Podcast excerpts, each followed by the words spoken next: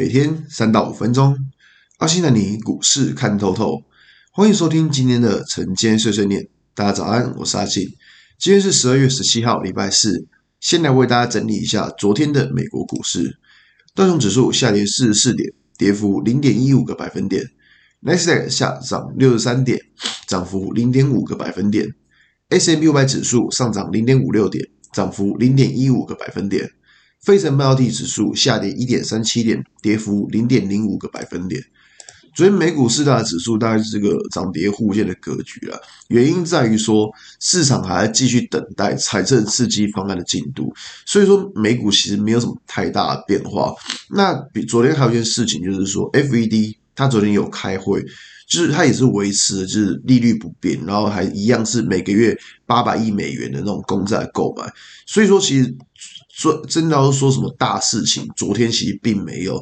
那我们直接来看台股，昨天台股算是蛮有趣的时候，突然就拉了一根就是大红棒这样子。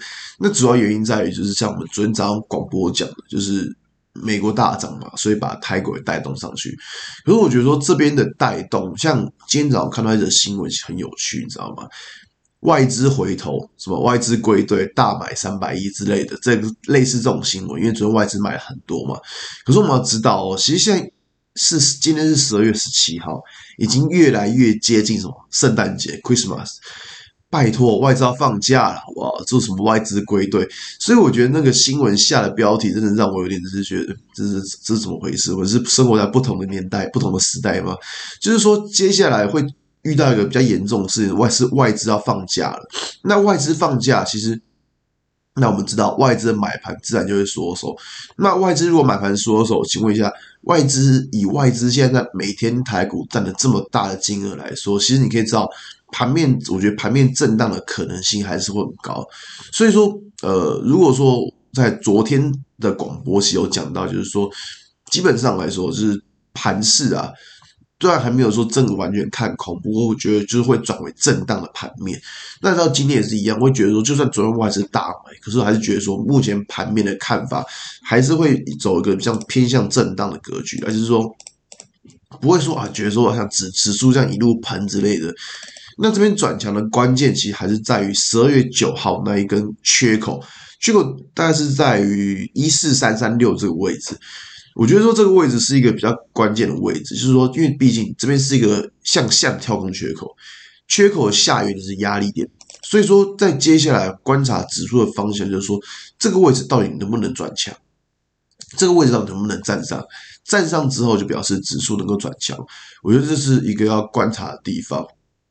那还有就是最近操作的时候就记得一下，像是有一些那种涨很多的大涨的，那我们都尽量隔天不要去追，你知道吗？就是有些比如说前天有档股票就可能大涨了 6%、7%， 结果你隔天一开盘跑去追，这一种不能说你不会赚钱，只是说在这种震荡盘的情况之下，它可能就是涨涨跌跌，涨涨跌跌，它可能就是隔天可能就是小涨，或真的是大跌，你知道吗？就前一天涨完，隔天就跌下来。所以说，其实我们在操作的时候，尽量这边就是选择说，不要看到前一天股价大涨，就是隔天想要跑去追。现在这种盘已经不适合了。之前的盘可能是那种上涨趋势盘，所以你去追价，然后可能都还会有不错的效果。但是如果像是这种震荡盘面的话，你去追价，你的操作胜率就会下降很多。所以我觉得这是最近大家可能操作稍微调整一下的地方，就是说最近啊，就尽量不要用追价的模式，反正等到是拉回之后，再来找一个比较好的进场时间点。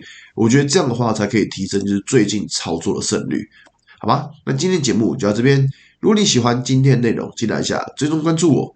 如果想知道更多更详尽的分析，在我的专案《给通勤族的标股报告书》里面有更多股市洞察分享给大家哦。